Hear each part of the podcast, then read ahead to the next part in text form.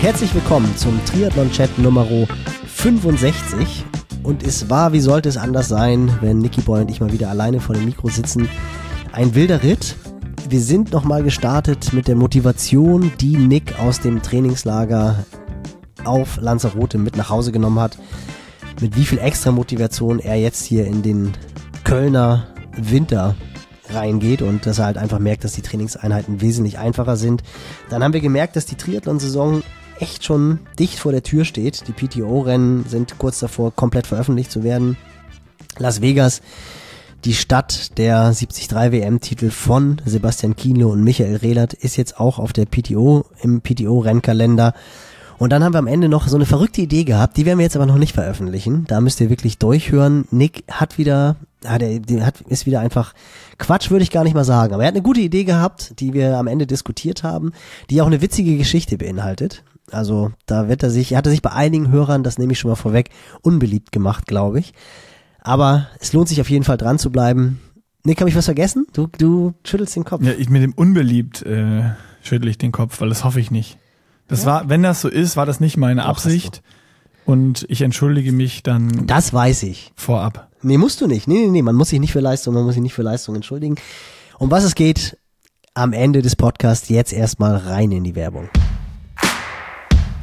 Und da sind wir drin in der Werbung und natürlich, ihr wisst es, AG1, unser Presenter hier. Und äh, Nils, hast du deine Travel Packs aufgebraucht? Oder bist du? Ich habe sie, nee, ich habe sie aufgebraucht.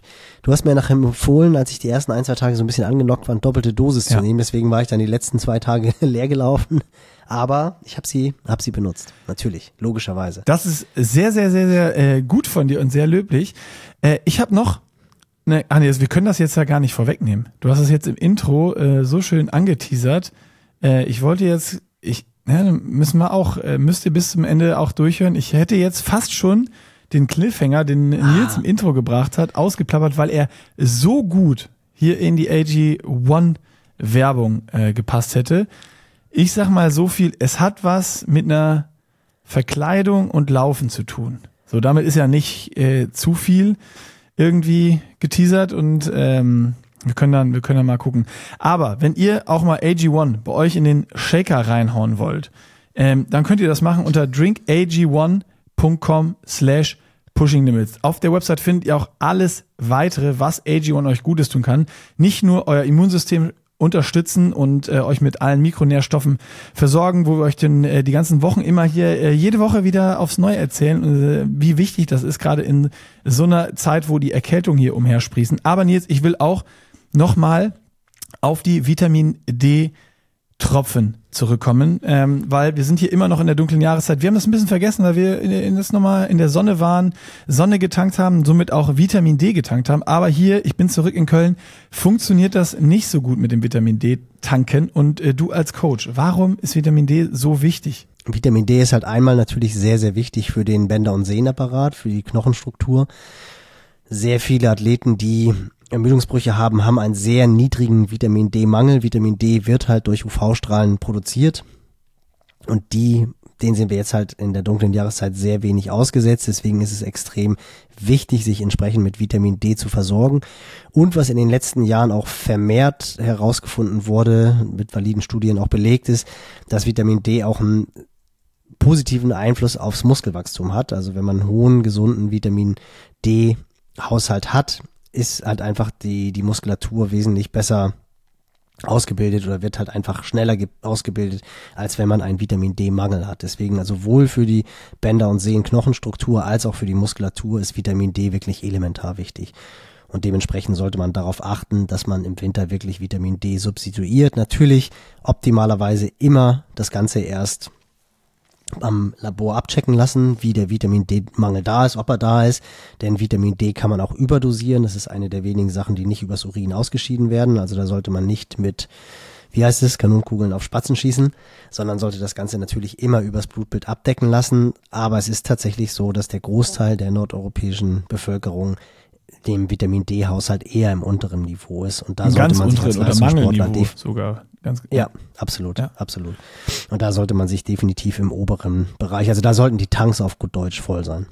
So sieht's aus. Und zum AG1-Abo gibt's nämlich Vitamin D3 plus K2 und 5 äh, Vitamin D3 plus K2 Tropfen dazu und 5 Travel Packs, so heißt es richtig.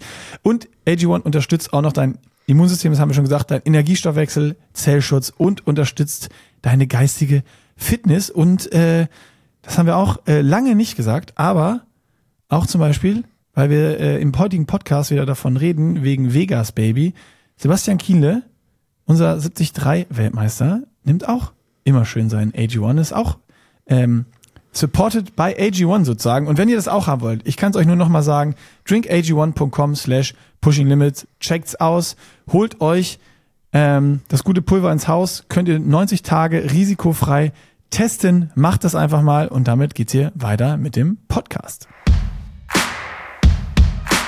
Wir haben geklatscht und sind drin im Triathlon Chat Nummer 65, wenn ich das richtig im Kopf habe. So langsam struggle ich mit diesen ähm, Zahlen, Nils, oder ich struggle seit Wochen und du musst mir mal sagen, äh, bei welcher Nummer wir sind. Du hast es immer gut im Kopf. Äh, ich habe die Orientierung verloren und äh, wenn es erst über 100 geht, dann wird es wahrscheinlich noch schlimmer bei mir. Zurück aus Lanzarote. Ja.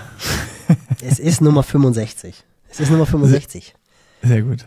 Sehr gut. Nichts falsch gemacht. Und ohne äh, Netz und doppelten so Boden und Absichern.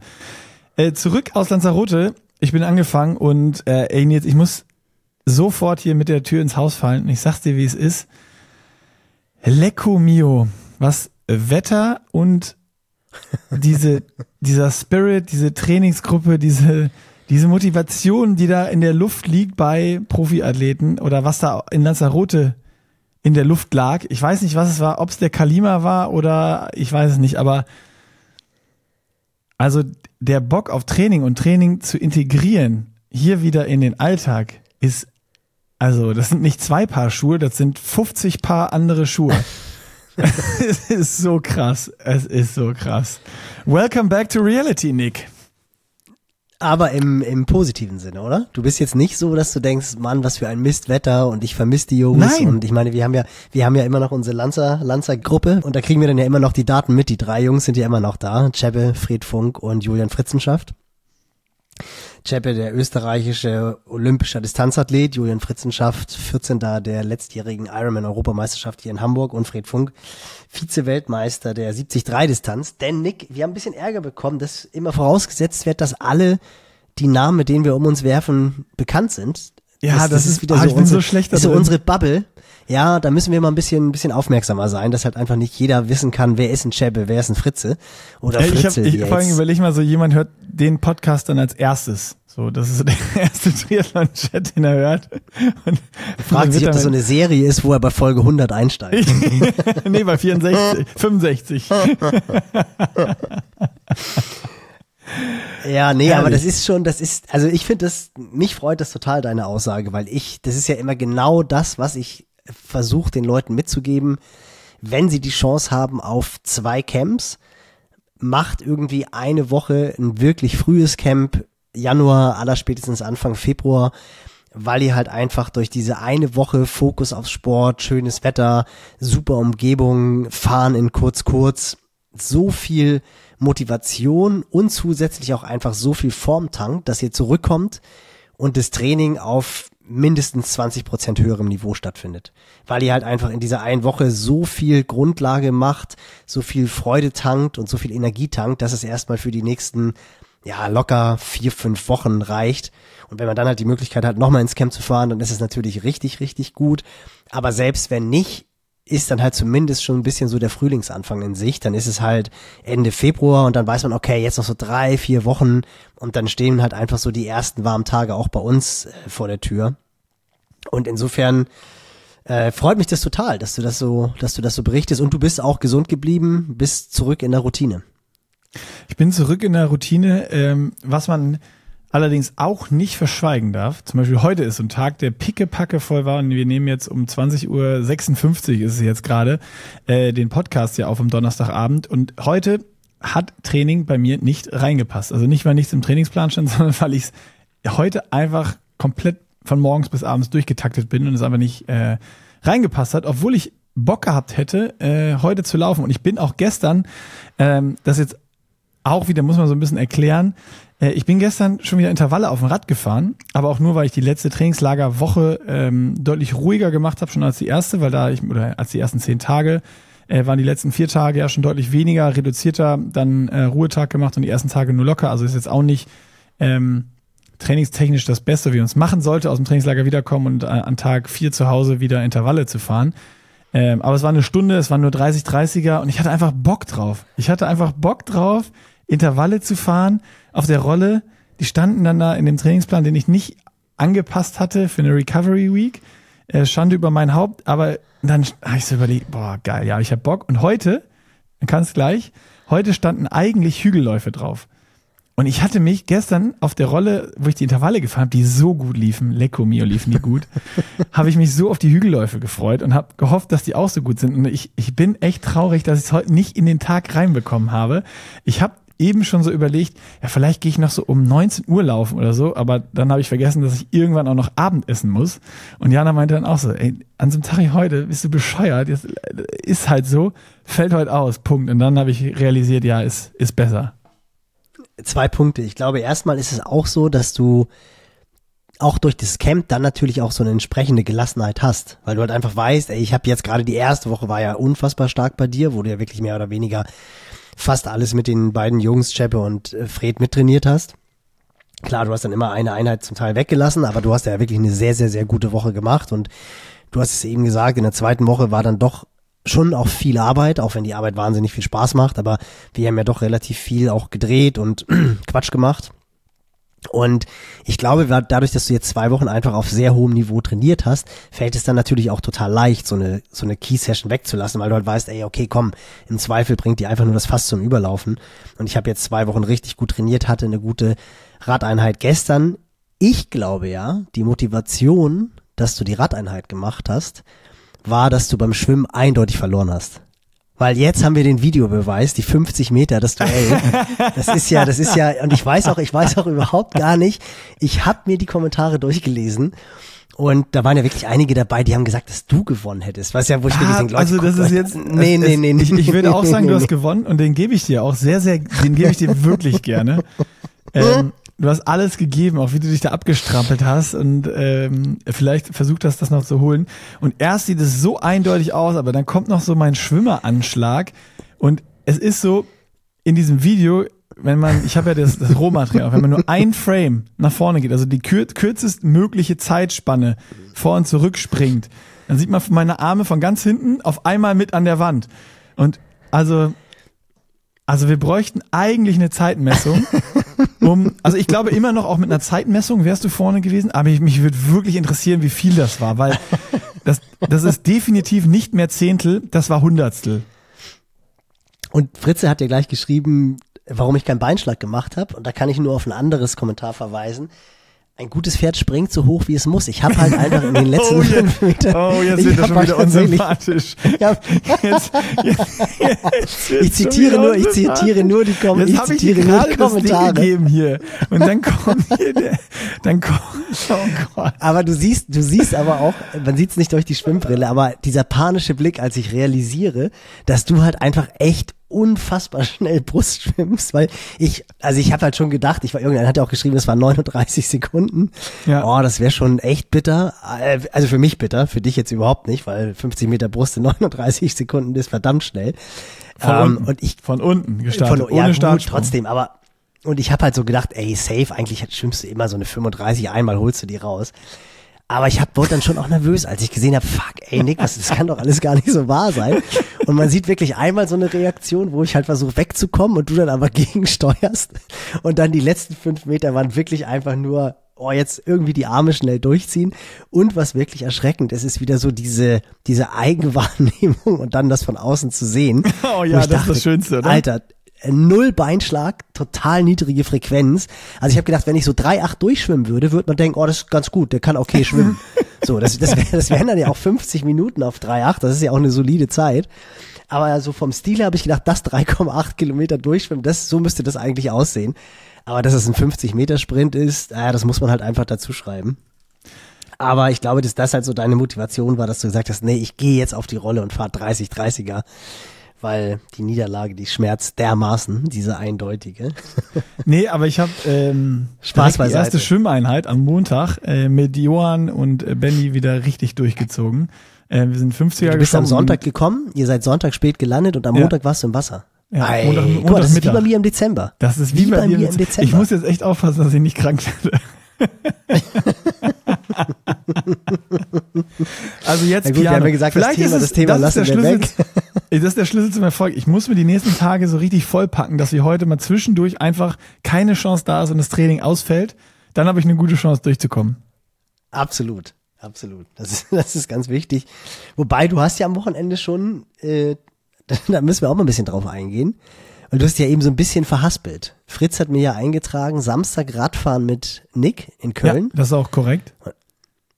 Und da bin ich halt davon ausgegangen, dass ihr jetzt irgendwie Long Ride macht. Das hattet ihr irgendwie auch schon geplant und jetzt Gravel Tour. Und jetzt hast du mir erzählt, dass der Kerl, dass der Kerl ein Cyclecross Rennen fährt. Ja, einen Tag später.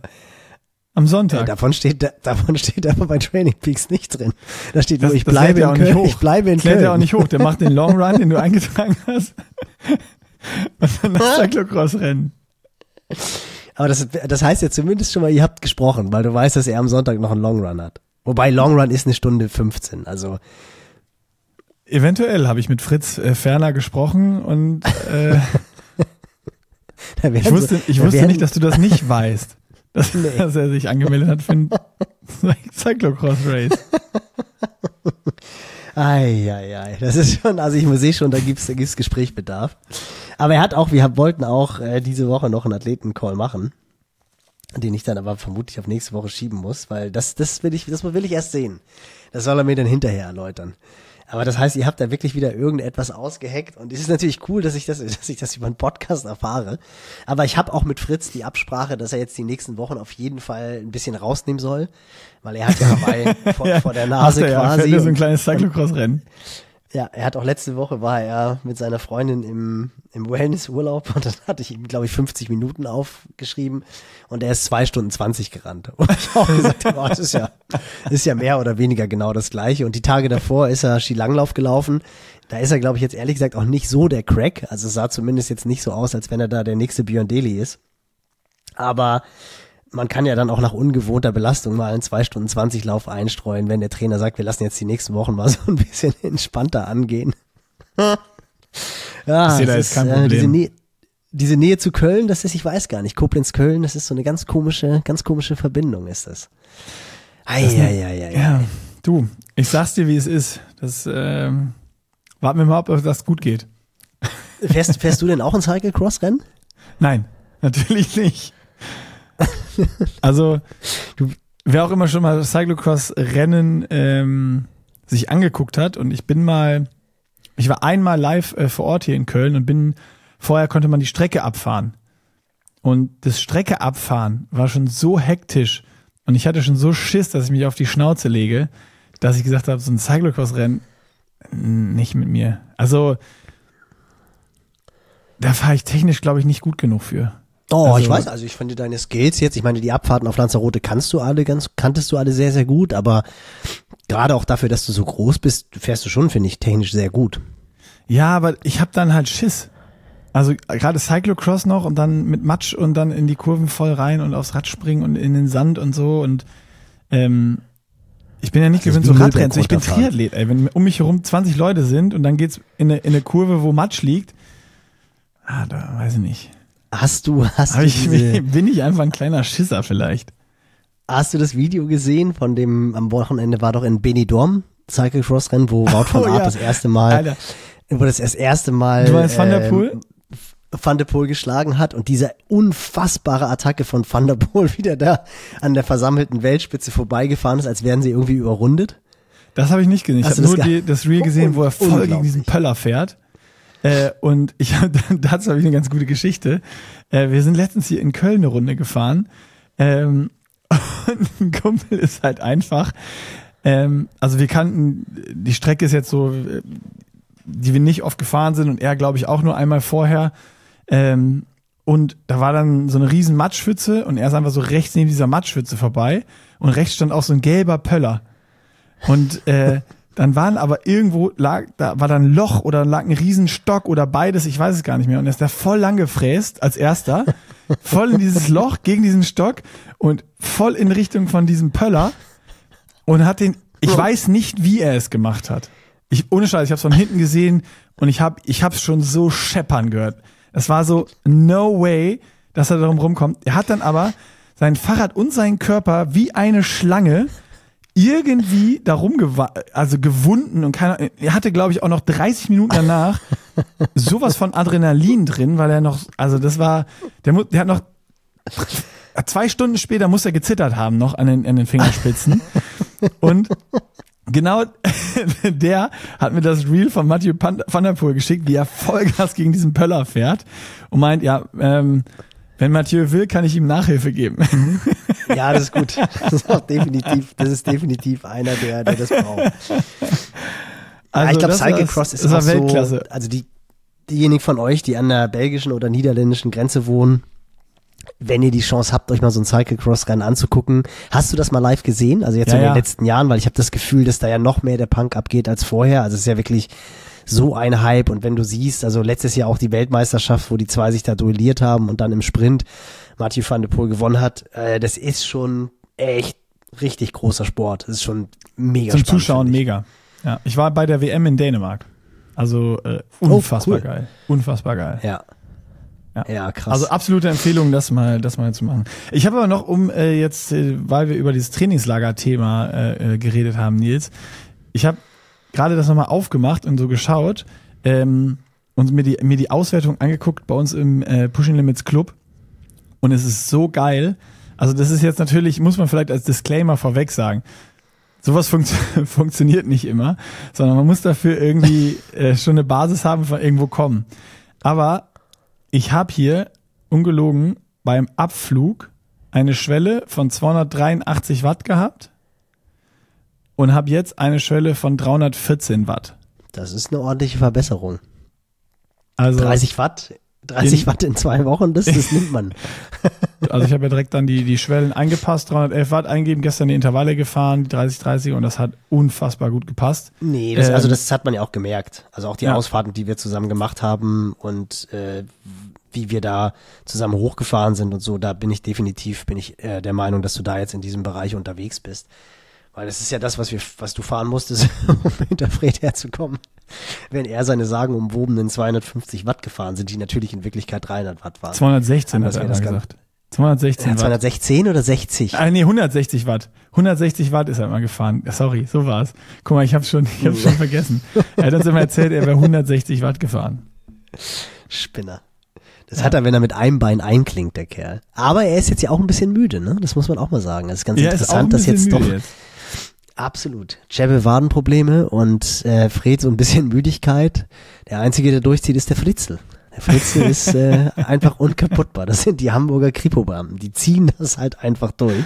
Nee, der, Trick Aber ja, ist, das er ist ist erst schon- in Woche zwei gekommen. Das hat er richtig schlau gemacht. Das war und es ist halt für richtig ihn schlau. auch, es ist für ihn halt auch tatsächlich, der hätte alleine wieder, ich hätte mich wieder rechtfertigen müssen dafür, dass er so wenig trainiert. Also das ist für mich vom Learning her ist das wirklich genau richtig, dass er mal sieht, dass auch die absolute Weltspitze sowohl auf der olympischen Distanz als auch, also gut, Chebe ist jetzt nicht absolute Weltspitze auf der olympischen Distanz, aber das ist einer derjenigen, die berechtigte Hoffnung haben, bei Olympia zu starten und das ist dann schon Weltspitze, also Olympioniken. das Definitiv Größte, ist das Weltspitze. im Sport. Ja, ab, ja, aber Weltspitze ist ein Hayden Wild und ein Blumi und ein Yi und so Co. Also das ist jetzt, wenn du jetzt siehst, wo Fred auf der Halbdistanz ist, der ist mehr in der Weltspitze als ein Scheppe auf der olympischen Distanz. Oder? Ist das, würdest du das nicht unterschreiben? Ich glaube, die beiden würden das unterschreiben. Ja, man muss es mal. Warten wir mal ab. Warten Ist ja auch egal. Ab, was, was passiert in Paris? So, ich, ich habe den ja jetzt erst kennengelernt und äh, ich halte sehr, sehr viel von Cheppe. Ich halte auch sehr, sehr viel von Chevy. Da brauchen wir gar nicht drüber zu reden. Ich verstehe ihn zwar nicht immer, das ist immer so ein bisschen schwierig für mich als, als Norddeutscher, aber das ist ja manchmal auch gar nicht so schlecht. Dann wird irgendwie über dich gelacht und irgendwelche Witze gemacht und du, Du verstehst eh das gar nicht und grinst dann nur, grinst dann nur höflich, weil du willst ja nicht, du willst ja nicht, du willst ja nicht unhöflich sein, dann grinst du halt einfach und keiner versteht, dass du dich über deine eigenen oder über Witze, die über dich gemacht haben, beömmelst werden. Ähm, ja. Nee, aber das ist, um da zurückzukommen, das ist, glaube ich, für, für Fritze wirklich richtig gut, dass der halt sieht, dass man nicht im Trainingslager zwingend 35 Stunden trainieren muss, vor allem nicht im Januar und vor allem halt auch nicht, wenn man irgendwie die Wochen vorher 20 Stunden trainiert hat. Und trotzdem, genau wie du sagst, wären die Jungs jetzt müde, was ja aber auch absolut unnormal wäre, wenn sie nach drei Wochen nicht müde werden. Also ich glaube, sie fliegen wann? Am Sonntag fliegen sie nach Hause. Jetzt ist es Donnerstagabend. Die haben heute nochmal den letzten Entlastungstag gehabt. Das ist ja klar, dass du irgendwie vom letzten Block. Und das ist ja auch, finde ich, so ein Phänomen. Das ist eigentlich egal, ob du eine Woche ins Trainingslager fährst, zehn Tage ins Trainingslager fährst oder drei Wochen ins Trainingslager fährst ich finde, dass die letzten zwei Belastungstage, die sind immer zäh. Mhm. Also ich finde, selbst wenn du nur ja. eine Woche im Camp bist, und mittlerweile machen das ja eigentlich fast alle so, dass sie am vorletzten Tag nochmal wirklich so eine Königsetappe vielleicht fahren. Auf jeden Fall, dass sie halt nicht mehr am letzten Tag alles rausschießen, damit sie dann völlig angemört in den Flieger steigen, sondern das behält man sich dann halt für den vorletzten Tag vor und der letzte Tag ist dann einfach nochmal so ein bisschen so ein Cool-Down-Tag, wo man jede Disziplin vielleicht nochmal kurz trainiert, aber einfach das System schon mal so ein klein bisschen runterfährt, damit man dann entspannt in den Flieger steigen kann. Aber dieser letzte Zweierblock, bei einer Woche vielleicht nicht, aber so spätestens beim 10-Tages-Trainingslager fällt der irgendwie immer schwer, finde ich. Also da denkt man immer, oh, eigentlich habe ich jetzt gar nicht mehr so richtig Bock. Ja, also man hat natürlich auch sau viel trainiert dann einfach schon. Ähm, was ich ganz spannend finde, ich habe jetzt äh, mal nebenbei den Kalender offen hier bei mir. Ich bin ja dann wirklich oder habe ja aufgrund was du schon gesagt hast, weil wir viel ähm, Videos dann noch gedreht haben oder ich dann auch irgendwie Auto fahren musste, weil bei Intervallen dann gefilmt wurde, jetzt fürs Lauftechnik-Video, was jetzt gerade äh, heute rausgegangen ist, äh, habe ich ja dann deutlich weniger schon trainiert, einfach weil es dann zeitlich sich nicht mehr ausgegangen ist und ich war ja dann auch wirklich müde an manchen Tagen und habe dann bewusst da nochmal irgendwie auch einen kompletten Ruhetag gemacht oder nur irgendwie so alles so ein bisschen mittrainiert. Und, und ich hab auch ganz kurz, du hattest, du hattest ja auch Bock auf Family Time, ne? Also es muss ja, jetzt auch ja, nicht voll. so unter den Teppich kehren. Ja, das kann man ja auch ruhig mal sagen, weil ich glaube, ja, nee, nee, genau, ja, das gehört dazu. Auch wichtig Fall. ist, auch wichtig ist zu hören, dass man da halt auch wirklich dann einfach mal sagen kann, ich bin jetzt hier vielleicht im Trainingslager, aber trotzdem habe ich jetzt halt einfach mal Bock, einen kompletten Tag mit meinen beiden Mädels zu verbringen. Also das ist ja auch, was ja auch wirklich mehr als legitim ist, womit sich aber trotzdem extrem viele ja schwer tun. Ja, und genau darum ging es mir auch. Jetzt gar nicht um den Family Day oder jetzt wie man das nutzt oder sonst was, sondern äh, ich habe halt in der zweiten Woche eine Stunde 20 weniger trainiert als in der ersten Woche. So. Das ist jetzt aber nicht so viel, finde ich. Nee, aber normalerweise, okay. ja, aber normalerweise, wenn du im Trainingslager bist oder so, dann hast du ja auch, das hatte ich dann auch so ein bisschen vom Kopf, so, ah ja, jetzt bin ich schon hier, jetzt musst du ja schon durchziehen und, ähm, um das mal ins Verhältnis zu setzen, ich habe jetzt in der zweiten Woche 17 Stunden 36 trainiert. Also das ist jetzt nicht so, äh, wie du sagst, ja, schön auf äh, Teneriffa, äh, Gran Canaria äh, 30 Stunden durchgezogen. Nee, nee. Aber klar, du warst halt auch zwei Wochen da, ne? Also du hast es halt schon wesentlich schlauer gemacht. Das heißt aber, du hast auch in der ersten Woche nur 19 Stunden trainiert. Ja, 1853, genau. Ja, guck mal. Ja, das ist aber, ich meine, von dem, was du kommst, du hast ja vorher zu Hause kaum Wochen gehabt, wo du 10 Stunden trainiert hast, oder? Ja, ich scroll gerade hoch. Von 7 Stunden 15 die Woche davor. 6,19 davor. Äh, 6 Stunden davor. Ja. 6 Stunden 40. Also irgendwas zwischen 6,5 und äh, 8 Stunden. Ja, guck mal. Und dann ist es ja schon, ist dann halt schon eine 200-prozentige Steigerung. Ne? 200, 200 Steigerung. Also, ich trainiere einfach mal das, den dreifachen Wochenumfang. Das ist halt das. Ja, das ist schon manchmal echt ganz, ganz interessant, das einfach auch zu sehen. Ne? Das muss man wirklich so sagen. Ja, man muss sich manchmal die Zahlen, die man auch so produziert und fabriziert hier äh, äh, angucken und die mal ehrlich bewerten. Nicht so dieses äh, Wunsch, Wunsch, Wunschverhalten äh, ja. und äh, sowas an Tag. Ja, nee, aber das gefühlt habe ich in der zweiten Woche äh, einfach weniger trainiert und habe mehr ausgelassen noch und äh, stundenmäßig war es gar nicht so krass, weil dann noch einfach ein paar längere Rad-Sessions dazugekommen sind als in der ersten Woche. Ähm, das ist auch so, wenn du, haben wir auch noch nicht angesprochen, mit den Jungs trainierst. Fred ist ja jetzt nicht so, oder Chebe auch nicht, wir sind jetzt im Trainingslager. Jetzt fahren wir ganz viel Fahrrad und fahren halt irgendwie drei Stunden, vier Stunden, fünf Stunden Ruhetag, drei Stunden, vier Stunden, fünf Stunden und gucken irgendwie, wie wir laufen und äh, Schwimmen dazwischen kriegen oder wie äh, Thomas Hellriegel ähm, aus dem legendären Podcast, äh, wir machen jetzt hier jeden Tag 200 Kilometer Woche. Das ist ja bei denen gar nicht, sondern die ziehen ihr Ding ganz normal durch, als wenn sie auch zu Hause wären. Und äh, dann hatten wir irgendwie so, dachte ich, ja geil, jetzt geht's los mit Radfahren. Komm auf die Insel, erster Tag war Laufen und Schwimmen. dann zweiter Tag dachte ich, ja, jetzt, jetzt geht's dann los mit Radfahren. Stand halt Intervalle drauf und wir sind zwei Stunden Rad gefahren. Also ich war zwei Tage im Trainingslager und hatte effektiv zwei, zwei Stunden Fahrradfahren. Das ist mir vorher noch mhm. nie passiert. Also ähm, definitiv nicht. Aber ich habe auch, glaube ich, noch nie in zwei Wochen so einen großen Leistungssprung gemacht wie jetzt. Ähm, wenn man komplett alles betrachtet. Und auch jetzt am Montag beim Schwimmen. Du bist. Ja? Du bist aber auch, du bist aber auch noch nie mit so niedrigem Niveau ins Trainingslager gefahren. Also das Ausgangsniveau war halt auch so, dass die Steigerung mehr oder weniger vorge vor prognostiziert wurde. Also das war so, das vielleicht ein oder könnte auch könnte auch daran liegen. Nee, was wolltest du erzählen beim Schwimmen? Also beim Schwimmen ging es auch ab. Ja, auch äh, am Montag. Ich habe mich so gut gefühlt. Äh, kann vielleicht auch daran liegen, dass ich nicht so auf den Deckel gekriegt habe von Fred und Chebbe, sondern dass äh, ich jetzt wieder in meiner Preisboxer-Klasse unterwegs war und äh, das wieder so gepasst hat alles und äh, wir, wir auf einem Niveau geschwommen sind ähm, und keiner mir so mit Finger in der Nase einfach wegbadet. Das ist dann doch schon ein Riesenunterschied im Schwimmen. Das muss man, muss man einfach so sagen. Ähm, Aber das ist, das ist ein ganz interessanter Punkt, den du ansprichst, weil natürlich mittlerweile diese Zeiten, wo du dich halt, ich meine, wenn man ganz ehrlich ist, früher, du hast es gesagt, ich glaube, das haben wir auch schon mal besprochen, da waren Trainingslager, also Triathlon-Trainingslager, Radtrainingslager. Also da, das fing schon mal damit an, dass man nicht zwingend irgendeine Destination hatte, Destination hatte, einen Ort hatte, wo es ein Schwimmbad gab, sondern da hat man halt einfach geguckt, okay, ist da irgendwo ein Schwimmbad in der Nähe? Und ich weiß, da gab es oft Trainingslager, wo man dann irgendwie am Entlastungstag schwimmen gegangen ist, weil man halt 15 Kilometer mit dem Bus oder mit dem Auto zum Schwimmen fahren musste. Aber so diese Zeiten, dass du mehr oder weniger überall in einem Hotel bist, wo es ein 25 Meter oder 50 Meter Becken gibt, das gab's halt nicht. Und das war ja wirklich so, man hat früher klassischen Radtrainingslager gemacht und hat dann geguckt, wann man Laufen und Schwimmen so ein klein bisschen einbaut. Und die Zeiten, die sind ja schon relativ lange vorbei. Also ich weiß tatsächlich auch noch, als ich eins der allerersten Camps bei Hannes Hawaii Tours gemacht habe, das muss so, ah, wann habe ich so eine sportliche Leitung? Das muss so 2011, 2012 gewesen sein, also jetzt auch schon 12, 13 Jahre her, wo ich dann gesagt habe, ey, lass uns mal versuchen, auch so den Leuten so ein bisschen was mitzugeben, dass sie halt auch mal so ein bisschen lernen, was vielleicht schlau gelaufene Intervalle sind, das Laufen halt nicht oder Intervalle nicht immer Vollgas sind, dass man vielleicht auch mal Hügelläufe machen kann und genau das gleiche auch beim Schwimmen, dass man halt sagt, ey, lass uns immer so zwei, drei, vier Standardserien versuchen mitzugeben, die sie dann halt auch im Sommer in ihr Training zu integrieren können, damit sie dann halt einfach ein bisschen auch in der Saison dann vielleicht schneller werden, als sie es sonst vorher gemacht haben. Also gerade die, die halt ohne Trainer arbeiten, was ja vor zehn, zwölf Jahren noch wesentlich häufiger der Fall war als jetzt.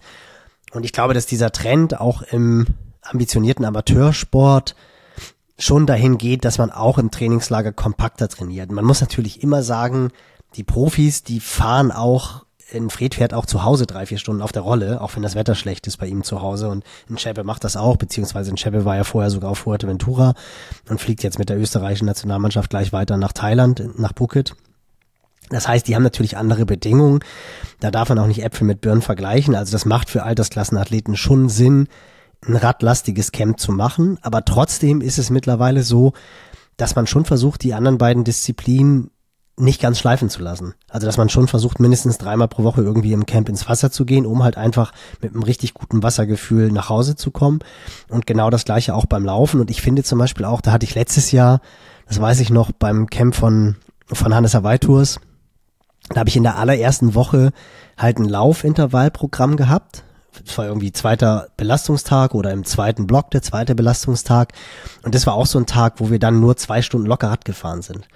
Und das war jetzt kein Hardcore-Intervall. Die sollten sich da natürlich nicht wegschießen. Ich glaube, wir sind zweimal, dreimal tausend progressiv gelaufen bis zur Schwelle ran. Dass sie einfach auch mal so ein bisschen so ein Pacing lernen und dass sie halt auch wirklich mal realistisch einschätzen können, was bedeutet denn wirklich Schwelle, dass der letzte der drei Intervalle auch wirklich immer noch kontrolliert ist und dass eigentlich die ersten beiden mehr oder weniger mit Finger in der Nase sind. Und da war halt auch ich ein ahne, Athlet aus Hamburg. Die, worauf die Erzählung hinausgeht, aber erzähl mal weiter. erzähl mal. Das würde mich jetzt interessieren, was du denkst, was, was, was da, wie die Pointe ist quasi. Also ich, ich kann mir zwei mögliche Szenarien vorstellen. dass äh, beid, beide wären offensichtlich. Die erste, äh, das erste ist, dass sich dann beschwert wurde, dass nur zwei Stunden Rad gefahren äh, worden wäre. Das wäre jetzt aber nicht mein Favorite, sondern mein Favorite-Pick wäre ähm, dieses, ja, dass die auch mal bis an die Schwelle ranlaufen oder so, sondern dass halt genau bei diesen Intervallen dann in meinem Trainingslager ähm, sich mehr als die Hälfte sowas von abgeschossen hat, äh, dass dann selbst zwei Stunden Radfahren nur noch lang war, die nur noch locker zum, zum Ausfahren war. Äh, Nee, nee, das haben wir schon, da haben wir schon auch extrem drauf geachtet. Also da haben wir die auch wirklich in richtige Gruppen eingeschätzt, Ah, weil da, okay, die Gefahr ist schade. natürlich riesig groß. Nee, nee, nee, die Gefahr, die war natürlich riesig groß. Aber genau das hat wahrscheinlich, darauf wollte ich hinaus. Und da war halt eine coole Truppe aus Hamburg und einer von den Hamburger Jungs wurde von Mario trainiert, Mario Schmidt-Wendling, den ich auch sehr, sehr gut kenne aus den alten Coaches Corner Zeiten. Und da hat dann mal, oh, der Görke lässt euch da im Trainingslager Intervalle laufen, was für ein Schwachsinn. Und dann hatte das aber dem, dem Hamburger halt voll Spaß. Man meinte, nee, das war total cool. Wir waren irgendwie in einer coolen Gruppe unterwegs. Und auch der letzte Tausender, also der, der dritte und der sechste waren einfach die, die dann so ein bisschen mal wehgetan haben, aber eigentlich auch nicht richtig. Das war total kontrolliert. Ja, aber ist doch Schwachsinn. Du kannst doch nicht im Trainingslager Intervalle laufen. Wo ich so denk, ey, wenn du irgendwie ab, sagen wir mal, und das war ja wohl gemerkt Ende März. Also es war halt schon so, wo die ersten Rennen schon vor der Tür standen. Und ich glaube, der Kollege ist sogar beim Ironman Hamburg gestartet, der Anfang Juni ist. Da denke ich, kann man ruhig zwei Monate vorher durchaus mal irgendwie Intervalle Richtung Schwelle laufen. Es waren ja auch keine All-Out-Intervalle. Aber das war dann halt so ganz interessant, was ja irgendwie auch ganz spannend ist, weil halt natürlich einfach jeder Trainer auch so ein bisschen seine Philosophie hat.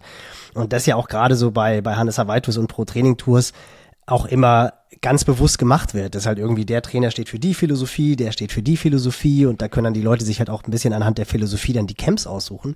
Aber das war halt so witzig, dass Mario dann so meinte, oh, ey, hier so ein Mist und so, keine Intervalle im, im Training. Und die Athleten haben das aber total gefeiert, weil die halt sowas, ganz, ganz viele haben das von denen halt noch nie gemacht, dass sie mal wirklich einfach so progressive Intervalle gerannt sind. Und ich glaube, dass in der Weltspitze ist es genau wie du sagst. Da geht's gar nicht darum, dass die jetzt die die Camps nutzen, um irgendwie mehr Umfang zu machen. Also minimal wahrscheinlich schon, weil sie halt einfach weniger Verpflichtung haben, als sie es zu Hause haben.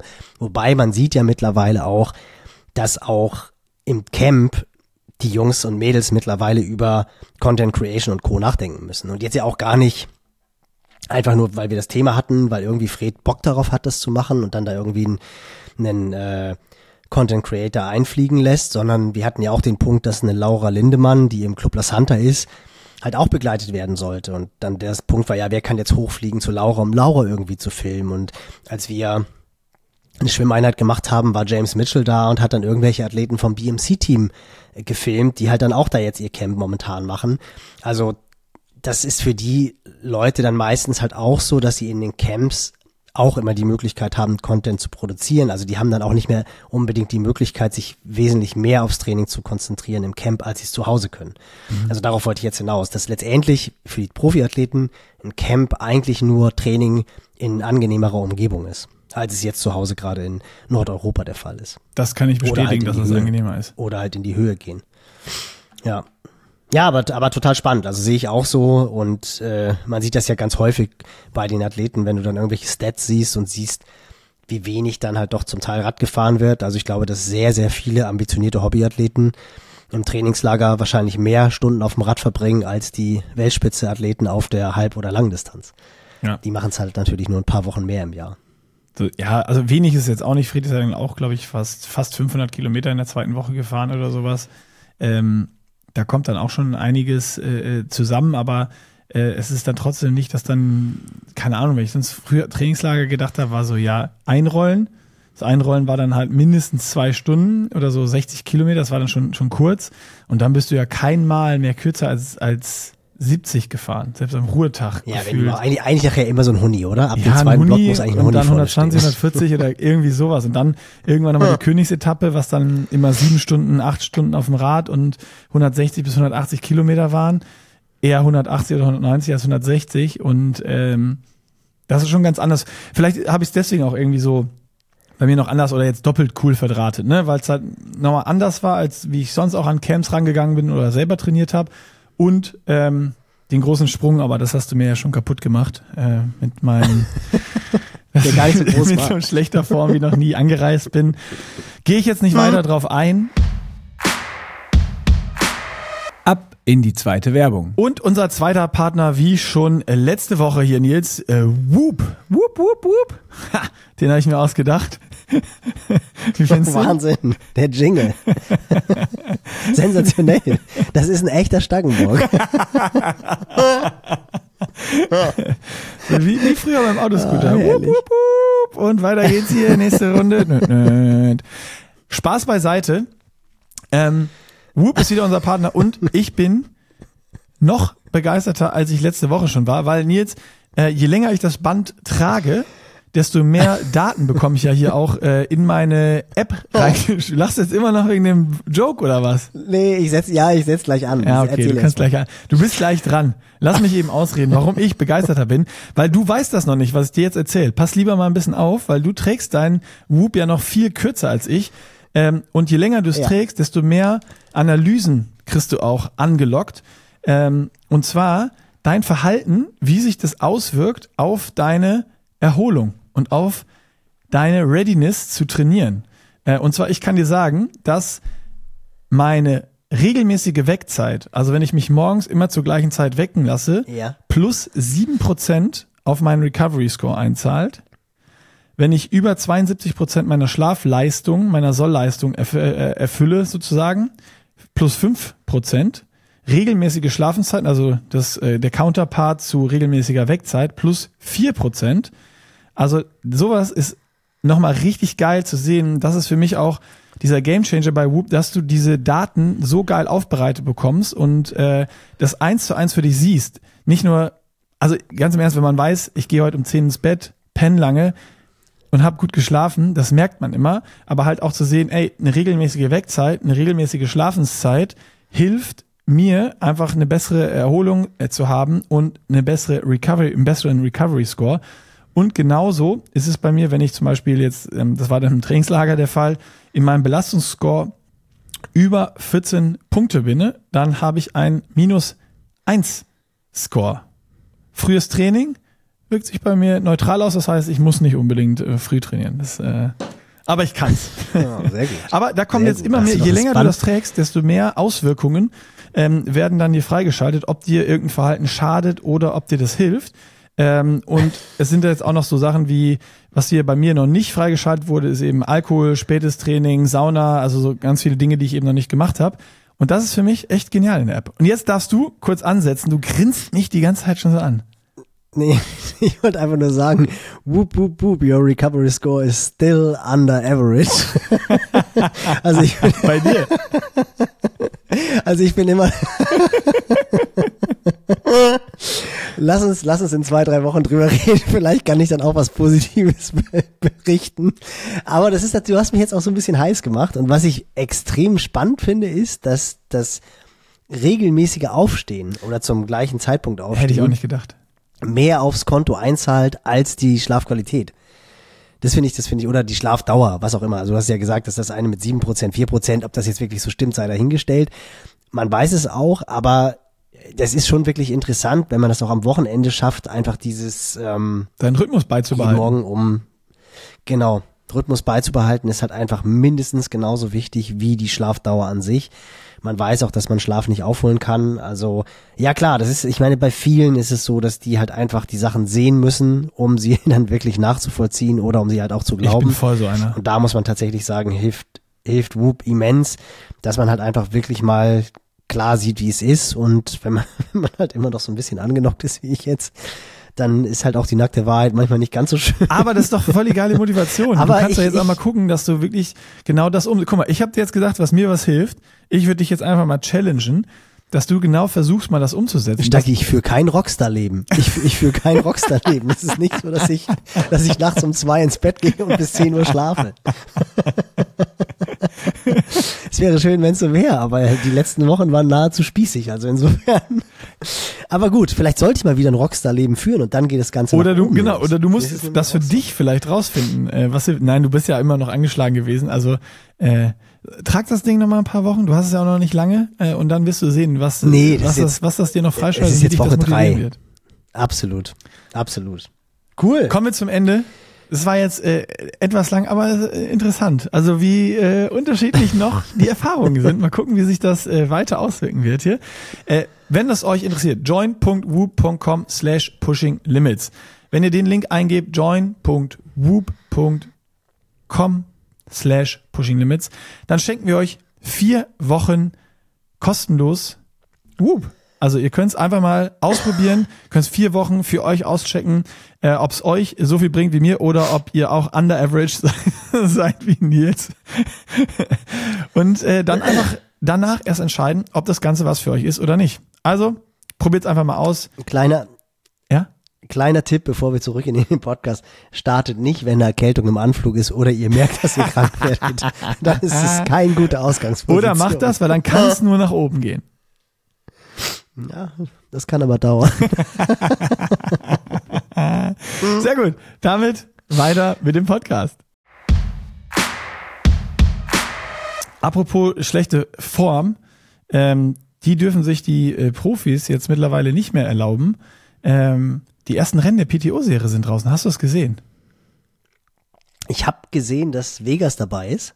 Vegas, aber es. Vegas ist Lake Vegas, Vegas. Baby. Aber Vegas, Vegas, Baby ist aber nicht die, ähm, die Premiere, oder? Ist es die Premiere? Nee, ich weiß nicht, was jetzt die Premiere ist, aber ich ähm, hab gehört, oder ich, ja, wahrscheinlich müssen es ja irgendwann mal soweit sein, dass die PTO auch die komplette Serie jetzt äh, zeitnah veröffentlichen wird irgendwann. Ähm, ich Haben weiß Sie nicht, gesagt, welche, 31. Januar? kann Haben sein, Sie ja. sogar schon so ein Release-Date quasi irgendwie wieder ganz schlau gemacht, dass da dann die komplette Serie veröffentlicht wird? Ich meine ja. Ah, guck mal, da hast du schon wieder, äh, Mhm. Hast du schon wieder mehr Ich äh, Informationen ausgespielt bekommen auf Social Media als ich. Und Vegas natürlich aus deutscher Sicht natürlich super. Ich meine, jeder hat immer noch die Bilder vor Augen, als Sebi Kienle 73 Ja. Weltmeister geworden ist in Las Vegas und Reli, Michael Rehlert ist doch auch in Vegas Weltmeister geworden. Ich oder? habe Ist das genau so diese eine- Bilder, als ich das gesehen habe, hier diesen Post, PTO is coming to Las Vegas, da hatte ich genau diese Helikopterperspektive von Sebi Kienle, wie er einfach mit Warp Speed das komplette Feld überholt und einfach allen wegfährt, so dass er nachher gefühlt den Marathon, der war immer noch sauschnell, aber nach Hause joggen konnte und keiner mehr eine Chance hatte ranzukommen, weil er weil er die einfach so niedergerungen hat auf dem Rad und einfach mit dreifacher Geschwindigkeit an allen vorbei und weggefahren ist. Diese Bilder habe ich im Kopf und habe dann mir vorgestellt, da fährt so ein kleiner blauer Flitzer namens Fred, Fred Funk entlang und macht das Fred Gleiche. Funk. Das hatte ich, das war meine Ja, erste Problem ist- Assoziation. Das Problem ist ja tatsächlich, dass es 2014, ich meine, das ist jetzt halt genau zehn Jahre her, als Sebi da 73 Weltmeister geworden ist, ähm, dass er da wahrscheinlich der einzige der Profis war, der ein 56er Kettenblatt montiert hatte. Die anderen sind wahrscheinlich alle nur ein 53er gefahren. und weil sich um Aerodynamik gekümmert hat. Die anderen hat, saßen noch wie, wie Kühlschränke und Scheunentore auf dem Fahrrad mit Zweiteilern, mit, mit Aerohelmen, die mehr nach oben als nach unten gezeigt haben und äh, äh, Positionen, die vorne den Schaufelradbagger waren und die den, den Wind nur so äh, Ja. ins Gesicht gedrückt haben. Ja. Und heute ist er halt so ein Magnus Ditlev, der mit einem 60er Kettenblatt ankommt und der dann vorne noch eine Trinkflasche in der Brust hat, haben mittlerweile auch alle, aber der fährt dann nochmal 5 km schneller als Sebi das vor zehn Jahren gefahren ist. Äh, faszinierend, also dass, dass das wirklich sich dermaßen verändert hat und egal ob Männlein oder Weiblein, mittlerweile halt alle absolut perfekt auf dem Rad sitzen und du es dir nicht mehr erlauben kannst, die Trinkflasche, die so bescheuert aussieht, im Einteiler nicht vor der Brust zu haben, im wahrsten Sinne des Wortes, Ja. weil es halt einfach wirklich so ein brutales, brutaler Aero-Vorteil Wie, ist. also, wie stehst du zu dem Ding? Ich finde ja ganz gut, wenn das einfach verboten würde, weil das sieht einfach irgendwie Absolut. kacke aus. Ich finde auch, es sieht mega scheiße aus. Ja. Also es sieht mega scheiße aus und es ist halt auch irgendwie so, ich meine, in dem Moment, wo es irgendwie jeder drin hat, Dann ist es auch wieder egal. Ich, ja, und es sieht halt wirklich, ich finde auch, es sieht echt komisch aus, wenn sie da, und ja, und dann halt reißt wieder ein Anzug noch auf, von, von, von 10 reißt einer auf, oder von 30 reißt Ja. ein Anzug da auf und dann fährt er da mit offenem Anzug und ich weiß nicht. Ich meine, klar, jetzt heißt es, jetzt heißt es wieder die Jungs von Pushing Limits, die Style-Polizisten. Aber ich finde wirklich, das ist so eine ja, ästhetische aber es macht doch auch, ja auch das hat nicht mal was mit Style-Polizei zu Du fährst Fahrrad und dann haust du dir vorne ins Trikot eine große leere Plastikflasche rein oder was auch immer, damit du einen riesen Torso hast. So, und dann gehst du in Aeroport. Also, das, das, klar, ist das kein Style, der cool ist, aber das ist doch nicht, dass du im Training sagst, oh, das ist eine geile Idee, das mache ich jetzt auch mal im Training, das ist total sinnvoll. Nee, überhaupt natürlich nicht. Das ist ja das Absurde daran. Ja, wohl im, Ich meine, das ja Fiese ist halt, dass- das war jetzt ein dummer Vergleich, weil man zieht auch im Training keinen Aero-Anzug an. es gibt ja Leute, die machen das. Es gibt auch Leute, die fahren mit Aero-Helm oder mit Scheibe im Training. Das gibt's halt auch. Aber das Brutale ist ja, dass Blumi ja so ein Torso immer hat. Letztendlich ist es einfach nur eine Chancengleichheit, weil der hat ja diesen ganz komischen Torso. Ja, stimmt. Und letztendlich stecken die sich alle, stecken die sich alle vorne die Flasche rein, damit sie so ein Torso haben wie Blumi und einfach den Aero-Vorteil, den Christian Blumenfeld hat. Stimmt auch wieder. Ja, es ist äh, das dürfen wir nicht ganz vergessen. interessant. Da habe ich übrigens noch eine ganz, äh, ganz interessant, weil wir haben ja mit Fred an einem Abend einen super spannenden Talk gehabt. Oder haben wir da in dem Podcast, oh Gott, nicht, dass ich jetzt hier wieder irgendwie, dass wir doppelt und dreifach die Geschichten erzählen, aber ich glaube, wir Im haben Zweifel war es im Podcast. nicht. Nee, Wir haben definitiv auch beim Abendessen darüber gesprochen, dass halt die Zeiten, wo gute Ironman-Athleten vier, fünf Wochen vor der Langdistanz noch eine gute Halbdistanz machen, dass die Zeiten mehr oder weniger vorbei sind.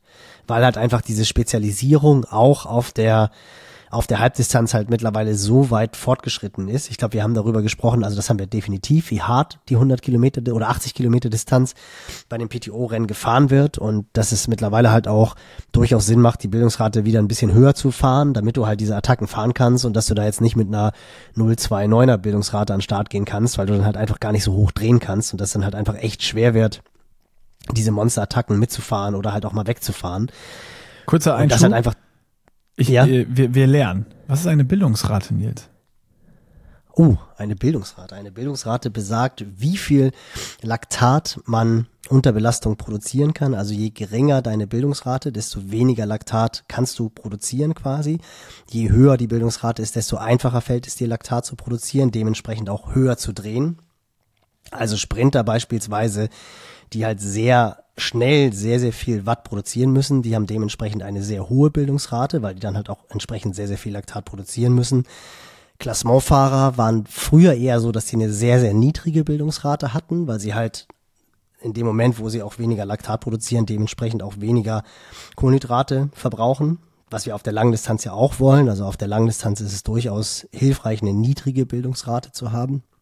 Ich glaube, dass sich das jetzt auf der, bei der Tour de France, wo man beispielsweise die Klassementfahrer sich anguckt, dass sich das vermutlich gerade so ein bisschen ändert, weil solche Leute wie Pogacar, wenn man die einfach mal vor Augen hat, der andauernd Attacken fahren kann und halt kurze Zeit richtig schnell fahren kann, der wird eine höhere Bildungsrate haben als ein Jonas Wingegaard, der also seine eine Geschwindigkeit fahren kann oder, weil sie jetzt auch gerade wieder sehr viel in den Medien sind, ein Lance Armstrong hat mit Sicherheit auch eine wesentlich höhere Bildungsrate gehabt als ein Jan Ulrich.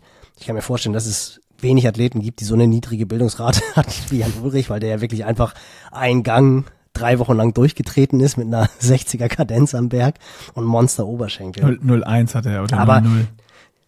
Ja, irgendwie sowas vermutlich, genau. Irgendwas, was es, was es gar nicht gibt. Doppel-Null.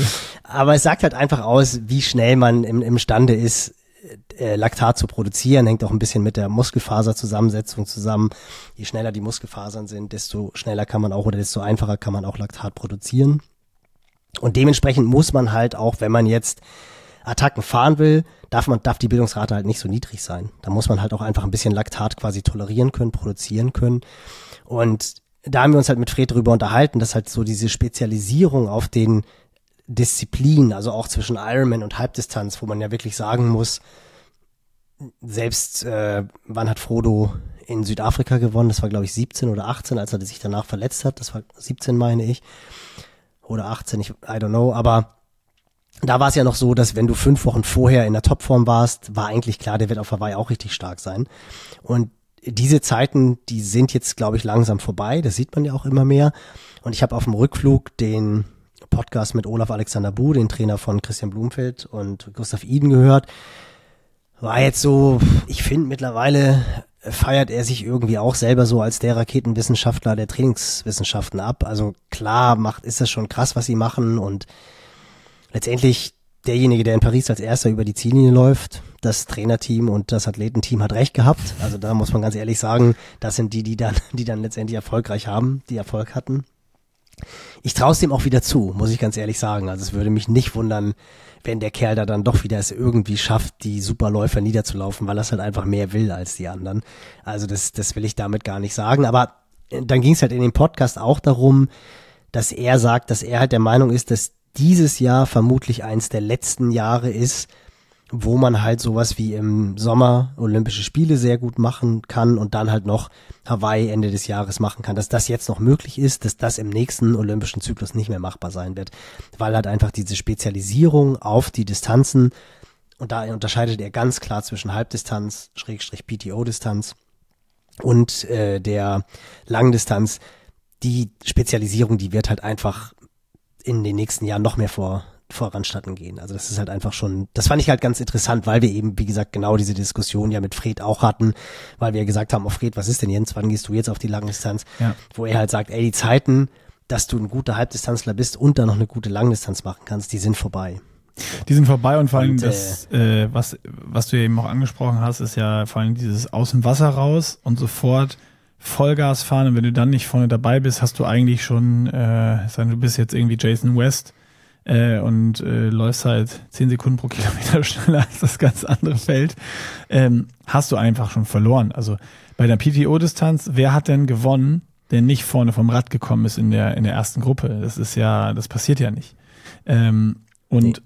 Blumi Das- hat, Blumi hat Peter Hemering bei den Asian Open noch überlaufen. Da hatte er, glaube ich, schon noch ein bisschen Rückstand. Da hatte er ein bisschen ruhig, aber das war, da war einer vorne weg. Das war jetzt nicht irgendwie dann eine Gruppe äh, mit mehreren Leuten oder so, sondern nur Peter, Peter Hemmerich war weg und äh, hat dann vielleicht Ja. einfach auch ein bisschen zu viel investiert.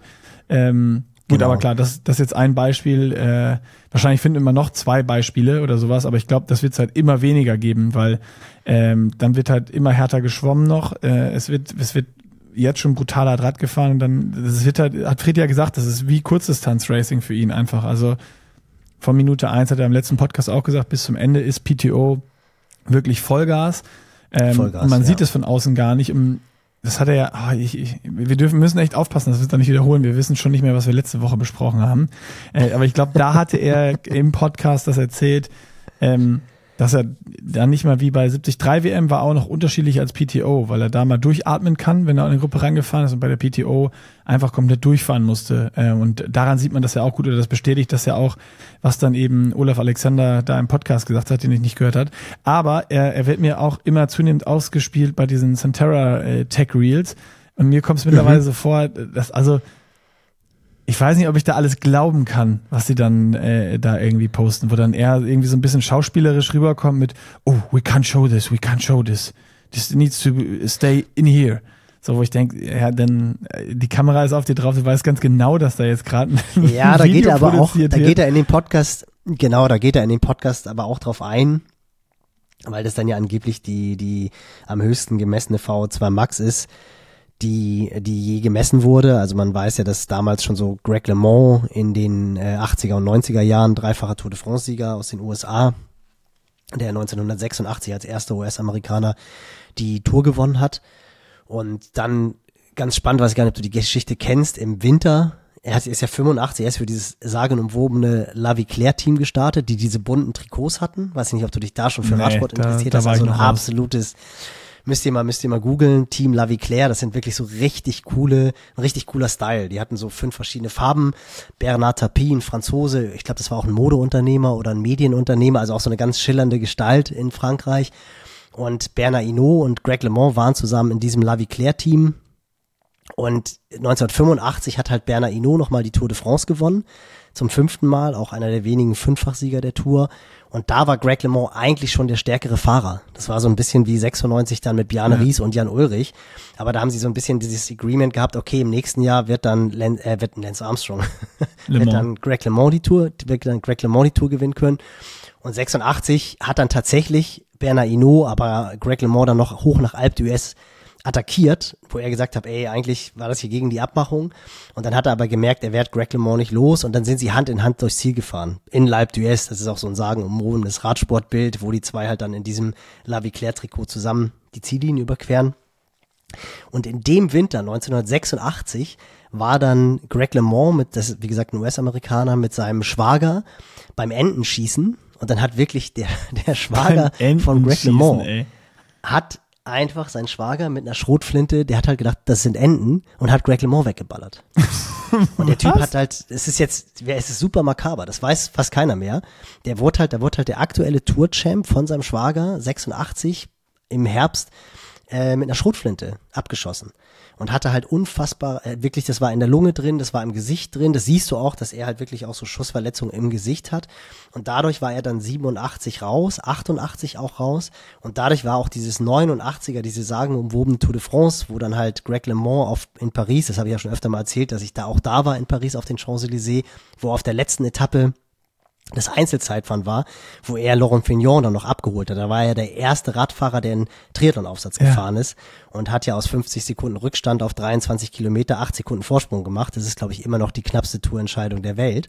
Aber die zwei Jahre davor hat Greg LeMond halt tatsächlich an dieser extremen, an diesen Schussverletzungen von diesem Jagdunfall mit seinem Schwager gelitten Alter, das ist dann halt noch nie 89, ja, ja, unfassbar. Ist dann in 89 auch in Chambéry noch Weltmeister auf der Straße geworden und ist dann 1990 im Weltmeistertrikot hat er dann zum dritten Mal die Tour gewonnen. Das gibt's Und ja Greg nicht. LeMond und Greg LeMond hat sich ja auch immer sehr massiv gegen Lance Armstrong oder mit Lance Armstrong angelegt und ob er jetzt wirklich in den 80er Jahren clean die Tour gewonnen hat, äh, steht uns nicht zu, das zu beurteilen.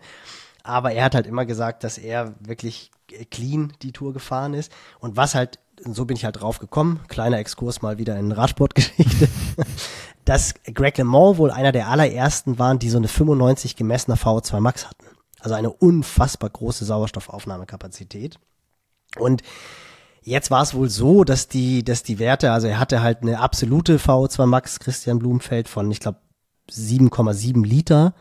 Und das wurde dann gleich in Relation gesetzt zu seinem Gewicht. Und das wäre angeblich über einer 100er VO2 Max. Und Olaf Alexander Bu hat wohl dann gesagt, äh, das, das, das kann nicht sein. Wir müssen halt erstmal kontrollieren, ob die Messmethodik richtig ist. Also ob die, nicht, dass jetzt die Messmethodik und deswegen hat er gesagt, dürfen wir das eigentlich nicht sagen. Nicht, dass wir jetzt hier irgendwelche Werte in die Welt raushauen, die halt gar nicht stimmen, die gar nicht validiert sind.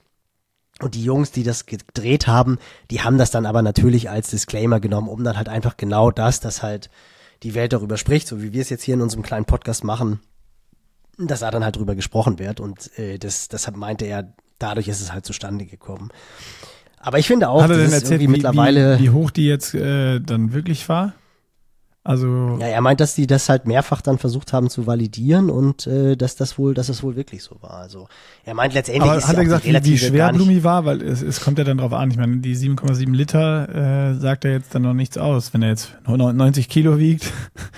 Nee, also er hat gesagt, er ist, er ist deutlich unter 80, also das wäre wohl schon über eine 100er. Über eine Das hat er auch 100er. gesagt. Ja. Ja, wenn er halt Okay, weil ich habe jetzt 76 Kilo gerade wiegt oder- gegoogelt hier, bis, also was ich jetzt hier gefunden habe in einer, in einer 30 Sekunden Google äh, äh, Dingens, ist eine 96,7. Genau. Und das ist äh, Naja. aus dem Journal Physiology. Also, ja. Und wahrscheinlich irgendein Chile. Zum Vergleich, Lance Armstrong mit unerlaubten Mitteln eine V2 Max von 85. Und ist Greg LeMond da nicht erwähnt? Weil das ist Nee, eigentlich so Greg bekannt, dass ja das einer erwähnt. der allerersten waren, die über eine 90er gemessen Nee. Aber ja, gut, letztendlich. Über, also das, ähm, unter 80 Kilo, das heißt, er hat gesagt, er wäre äh, bei irgendwas um die 100. mhm. Ja, Krass. letztendlich, wir werden es in Paris sehen. Also ich finde, ich, ich bin ja, ich bin ja, ich bin ja Tim Helmig. Tim Helwig wird, das, das, der wird um die Medaillen mitsprinten. Das ist, ich finde, ich, ich habe wirklich auch immer mehr, wenn wir so darüber reden, als wir dann halt auch, ist natürlich auch, wenn du dann mit so einem Österreicher da bist, den du nicht kennst. Das war ja, ging ja uns beiden so und wir dann irgendwie, ah, Cheppe, was sind denn so deine Ambitionen? Und er dann sagte halt, ja, ich bin jetzt hier halt gerade so Zweiter im Ranking der Österreicher und zurzeit haben wir zwei Plätze und Olympische Spiele und dann sitzt da halt so ein Typ dir gegenüber und du denkst, ey, krass, der kann zu den Olympischen Spielen fahren und dann ist es halt einfach noch so ein unfassbar sympathischer Typ, der halt irgendwie so den Schalk im Nacken sitzen hat und der halt auch irgendwie mit so einer richtig coolen Attitude ins Training reingeht. Und dann haben wir uns ja auch so über die Rennen unterhalten und dann hat er auch erzählt, was Blumi auch für so ein Typ im Rennen ist, was der für eine Aggressivität beim Ja, Schwimmen stimmt, hat, stimmt. Ist, wenn er, wenn er hinter dir, also wenn du ihm auf die Füße Also so haust, tritt, wie er ne? dann reagiert und ja, so ein richtig, richtig ekliger Pitbull im Rennen, aber ich meine, das sieht man halt einfach auch, ist ja auch ganz klar. Brauchst du wahrscheinlich auch, wenn du Olympiasieger werden willst. Ähm, aber da hat man, da hat man wirklich so Bock bekommen und dann halt auch so, was Fred jetzt erzählt hat von den PTO-Rennen und jetzt heute ja auch dann die, ich weiß gar nicht, ob es heute war oder gestern. Ich höre dich, ich höre dich kaum noch. Du redest jetzt so neben, neben, neben das Mikro. Ja, weil ich so Ah, aufgeregt bin, jetzt- ich, jetzt so dich weil ich mich so auf diese, weil ich mich so auf diese Saison freue. Da siehst du wieder, was ich für ein Freak bin. Nee, auch, dass jetzt bekannt gegeben wurde ja, dass ja noch 2025 die 73 Europameisterschaft in Marbella stattfindet. Oh, so cool. Das ist natürlich auch eine Monster-Motivation für alle Athleten, dass sie halt irgendwie sagen, ey cool, so letztes Jahr Finnland, ja, das war schon irgendwie cool, dieses Jahr dann halt Neuseeland, ist halt einfach für wahnsinnig viele einfach echt ein Riesentrip ans andere Ende der Welt, dann halt auch Dezember, das ist dann halt auch so, boah, so eine lange Saison und kriegst du das halt irgendwie nochmal hin, dich so lange zu motivieren. Aber jetzt halt auch gerade auch November, wo man dann schon auch sagt, ja gut, du musst dann den Oktober schon noch irgendwie durchziehen. Aber Marbella ist halt eine coole Destination. Also das ist natürlich auch wirklich eine, eine gute Motivation, dann auch schon fast wieder für 2025. Ich glaube, das ist auch für viele hier so, ähm, ich meine, wir machen ja für die deutschen Triathleten und Triathletinnen hier den Podcast auch. Das ist auch so für uns irgendwie wieder so, so eine Destination, wo man mal sagt, ah, das ist irgendwie geil. Da hätte ich auch nochmal Bock, wieder 73 WM zu starten und mich zu qualifizieren. Dafür, dass es so, da ist warm, da ist geiles Wetter, also das, das, ich war überrascht von der, äh, von der Location, weil ich damit gar nicht gerechnet hätte, dass irgendwie Nee, Marbella jetzt so ansteht. Ähm, aber ich finde es super cool. Also ich habe mich da, da dachte Ja, so, ah, geil, das ist cool. 2025. Und was ich, was ich auch ganz cool finde, ist, dass mittlerweile auch bei den Athleten, die wir äh, betreuen, auch das, das Männerin Nizza so ein bisschen jetzt in, in Fokus geraten ist. Also das war ja so, in, im letzten Jahr war es ja so, oh nee, Nizza reizt mich gar nicht. Und jetzt hast du dann doch so einige, auch so von den Heizdüsen, die auch schon in Kona waren, die dann auch so sagen, naja gut, Nizza ist jetzt wahrscheinlich nicht so wie Hawaii, aber ich fand dann die Übertragung doch irgendwie ganz cool. Und ich bin dann schon am überlegen, so 25, das ist dann ja doch auch weniger Aufwand und kostet dann auch wesentlich weniger Kohle Ja, als halt das immer kostet halt ein Viertel oder ein Drittel. Ja, ganz genau. So, und äh, das ist irgendwie, ja, irgendwie ist es, muss ich mittlerweile auch sagen, so eine Entwicklung. Ich bin immer noch kein Freund von diesen getrennten Rennen. Also das finde ich halt einfach dermaßen, ja, unzeitgemäß, die Männlein und Weiblein auseinanderzuziehen. Aber gut, so ist es halt, brauchen wir auch nicht mehr drüber zu diskutieren. Aber so diese, diese Destination Nizza, dass da jetzt mittlerweile viele echt drüber sagen, ah, irgendwie wäre das doch geil. Und dann stell dir mal vor, dann machst du 25 erst Nizza, dann lässt du danach ein bisschen Luft dran, dann trainierst du nochmal so zwei, drei Wochen und dann machst du noch 73 Weltmeisterschaft in Marbella. Und das ist schon, das ist schon cool. Also aus europäischer Sicht dann dann doch wieder Rennen. Also da kommt jetzt, die, die Rennen, die rücken näher, Nick. Also genau wie du es gesagt hast. Die dürfen jetzt auch nicht mehr ausruhen, die Leute. Die ersten Rennen, die stehen halt vor der Tür. Das ist schon, das ist schon krass. Ja, das, ähm, ich bin noch, das, das, also es ist, so Trainingslager war, war einfach gut, wie, wie wir es am Anfang gesagt haben. So, das ist so, jetzt werden die Rennen veröffentlicht, PTO-Serie wird veröffentlicht, ich habe Bock, mir das anzugucken. Ich bin äh, wirklich gespannt. Ich glaube, dass durch diese neue Regelung, diese neue Serie ähm, mit der Verpflichtung der Athleten, ähm, ja, wo, wo man auch weiß, ey, da racen jetzt halt dann äh, wirklich immer bei jedem PTO-Rennen die Besten der Welt irgendwie gegeneinander. Und da ist jeden Tag äh, WM äh, und äh, Weltmeisterschaft. Und das über eine ganze Serie auf dieser coolen neuen Distanz mit der guten TV-Übertragung, die es gibt. Und vor allen Dingen auch mit ähm, diesem guten Social Media Game, das dann auch immer, selbst wenn du mal ein Rennen nicht live guckst, machst du Instagram auf und siehst während des Rennens schon kleine Snippets und Ausschnitte, wer gerade wo wegfährt, wer in Führung ist und du kannst es so einfach verfolgen. Das finde ich halt so schön. Und ich bin mal gespannt, wie sie es machen dann mit dem Ranking. So, ob sie das dann immer irgendwie posten, dass man das auch easy äh, mitverfolgen kann. Aber da bin ich, bin ich frohen Mutes. Da habe ich Bock drauf und das Einzige ist, ich muss mir jetzt noch mal so ein erstes Ding raussuchen, wo ich jetzt mal race. Da habe ich mir noch vorgenommen, das wollte ich dich noch mal fragen. Meinst du, das macht Sinn für mich, dass ich im April Hamburg-Marathon renne? Ja, du musst natürlich auf jeden Fall den, den Rückenwind, den du jetzt hast, mitnehmen. Ja, So, deswegen das ja, dass ich so, so ein erstes Highlight schon mal am Horizont hab. Weißt du, weil wenn ich jetzt die Motivation, die ich jetzt hab und auch Bock auf die Rennen und wenn wir jetzt drüber sprechen, dann denke ich so, ah, ja geil, es geht wieder los, kleine, das kleine Kind kommt da, der kleine Nick kommt dann wieder raus. Ähm, aber wenn ich dann jetzt weiter trainiere, da haben wir Juni und es ist nichts ist passiert oder April oder Nee, Mai. gute Idee. Und dann ist ist irgendwie so, ja, was mache ich dann? Dann trainiere ich nur wieder und dann sage ich nachher, wow, dieses Sport machen, den ganzen Tag gar keine Lust drauf. Lass das, lass das sein. Nee, lassen. super, super, super smart. Und du musst ja jetzt nicht, also klar, ich würde schon versuchen, auch eine gute Zeit zu rennen, weil das Gute ist ja wirklich, Entschuldigung, das Gute ist ja tatsächlich, dass der Abstand zwischen Hamburg-Marathon und äh, ewig lang ist. Also, wenn du Und jetzt meine, natürlich wir Rot jetzt- oder, oder vor allem äh, Ironman äh, Ja, Hamburg, aber dann hätte ich das denk mal an Kopf Fritz. gehabt, weil es viel zu kurz ja, aber ist. denk mal an Fritz. Also Hamburg, Hamburg und äh, also Hamburg, Hamburg und Marathon Hamburg ist zu kurz. Ironman, das geht, das geht tatsächlich nicht, das haut nicht hin. Aber wenn du dir jetzt anguckst, Fritz ist auch und die beiden Rennen in Rot, die waren nun wirklich stark 2022 und 23. 23 war jetzt nicht ganz so herausragend wie 22, aber ich meine, das eine Mal hat er eine 8,14 gemacht, das andere Mal eine 8,22. Das ist jetzt Jammern auf sehr, sehr hohem Niveau. Und er ist ja beide Male in Hamburg den Marathon gelaufen und ist den auch beide Male wirklich auf Vollgas gelaufen. Also ist ja beides Mal eine 2,32 und einmal eine 2,33 gerannt. aber auch aus dem Triathlon-Training raus, ne?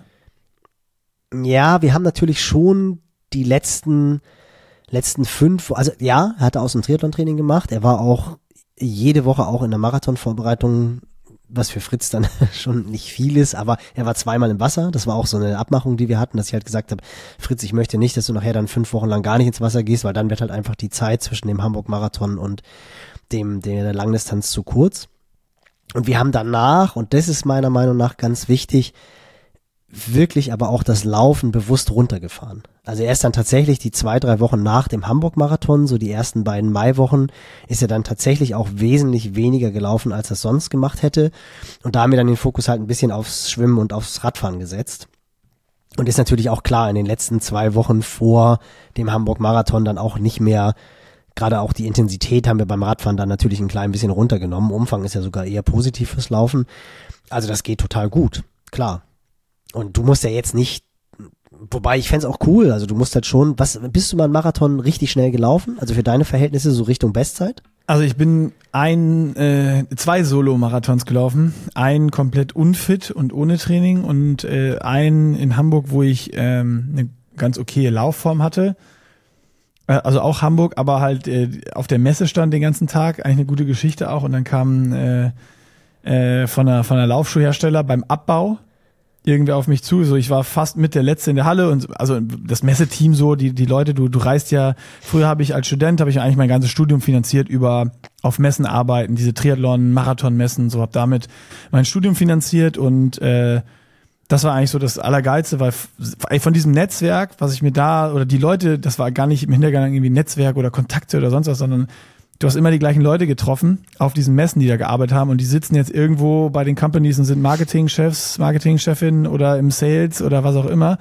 Ähm, und diese Ja. Kontakte in diese Branche, da, da habe ich jetzt noch super viele von. Also das war, äh, ohne es zu wollen, äh, das beste Networking, was man machen konnte. Wir hatten immer eine gute Zeit, waren auch manchmal dann abends Party machen und so und nächsten Tag total verkatert da am Stand gestanden. Und dann halt abgebaut, äh, Samstagabend, Hamburg-Marathon, und dann äh, kam er auf mich zu und meint, ey, Nick, habt ihr noch irgendwen oder kennst du irgendwen? Wir haben noch hier, äh, bei uns sind ähm, zwei, drei irgendwie krank oder wir haben noch irgendwie, weil wir Hauptsponsor sind, zwei, drei Startplätze, die wir noch nicht, die wollten wir verlosen, das hat alles irgendwie nicht mehr reingepasst oder so. Äh, kennst du den, wer laufen will oder willst du laufen? So, weißt du, so lapidar gesagt, ich so, ja, why not? Ich so, ich bin hier, ich habe jetzt abgebaut, morgen, morgen habe ich nichts zu tun, ich muss nur noch nach Hause fahren.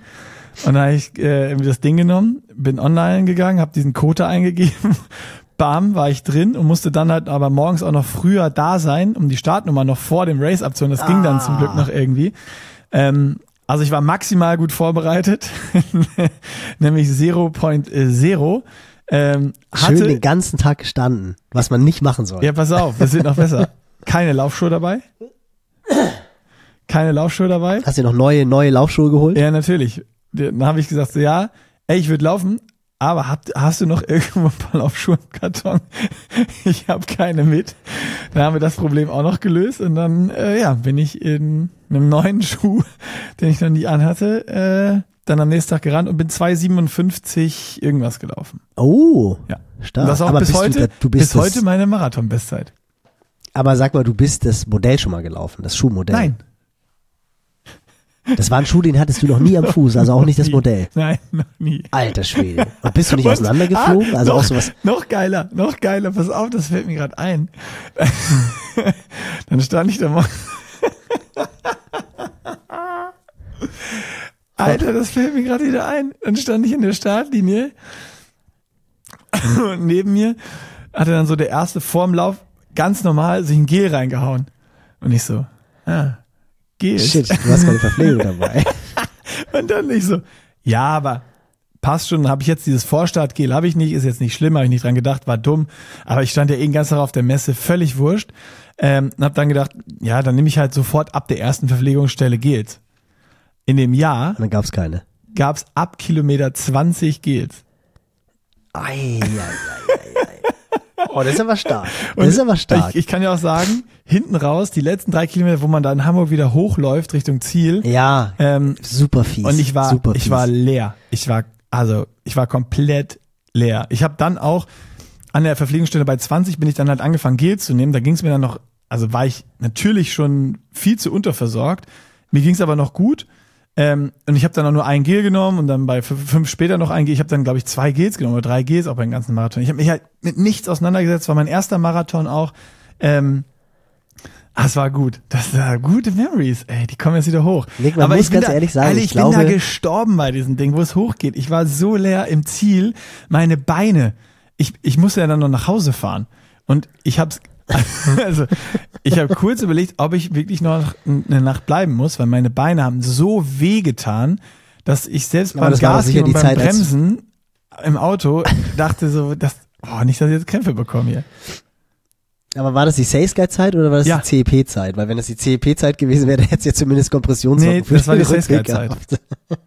Den bin ich auch mit Ja, Lars das gelaufen. Lars ist Spirit. auch mitgelaufen. Lars, Das ist auch war Lars war mein Pacemaker äh, und hat mich gepaced. Ah, Wahnsinn. Ja. Es ist, äh, ja, aber ich glaube da auch ganz ehrlich, du machst dich jetzt gerade bei extrem vielen Hörern, die seit Jahren versuchen, die magische drei Stunden Ja, aber ich war, also ich war, wie gesagt, ich war fit dich, beim Laufen. Ne? So, ich bin Ja, viel gelaufen trotzdem, zu du der machst dich da Zeit, nicht- ich habe für du eine machst dich da Laufband gearbeitet. du machst dich da nicht Ach, jetzt hör beliebt. auf, jetzt lass mich doch noch, jetzt lass mich mal weiterreden. Ich habe da für eine Laufband gearbeitet, wir haben ganz viel Lauftrainings gemacht und äh, boah, das war geil. Das war, das war ein guter, Ja, das war ein wirklich guter Lauftag. Da äh, habe ich Hamburg aber das ist doch, das ist doch positiv in Erinnerung. gute Erinnerung dran. Ja, guck mal, aber dann ist ja, dann ist das Ding doch schon eingetütet. Ja. Dann brauchen wir da gar nicht mehr drüber zu reden. noch Dann müssen wir halt nur überlegen. Ja, aber Hamburg, ganz ehrlich, da könnte ich wahrscheinlich schon, ich will mich jetzt nicht zu weit aus dem Feld, aber ich glaube, das kriegen wir hin. Doch, das Ich müsste schon gerade. irgendwie gehen. Warte. Doch, doch, doch. Also ich glaube, das, das, das müsste irgendwie möglich sein. Die haben ja immer so Firmenkontingente. Ah, es gibt noch was. Es gibt noch was. Gibt noch was. doch, doch. Noch, Aber dann noch was halt, äh, was wäre dann realistisch? Unter 2,55? Ich meine, wenn du jetzt eh schon eine Schwelle hast von 3,45, dann sollte das ja kein Problem sein. nee, aber das finde ich eine Ähm, ja, richtig, das finde ich 255 eine richtig wäre gute Idee. ultra geil. Ähm, das wäre jetzt so die, die, die nächste Geschichte. Ähm, ich hatte eigentlich überlegt, das wirklich so als Ding ähm, voll aus dem Trainingsplan zu machen und jetzt gar nicht dann wie, wie, wie Fritz spezifischer zu laufen, sondern mein Plan, den wollte ich dir jetzt pitchen, wäre gewesen, ähm, dass ich jetzt mir so ein bisschen angucke äh, in meinem Plan äh, auf ha äh, Frankfurt halt hin.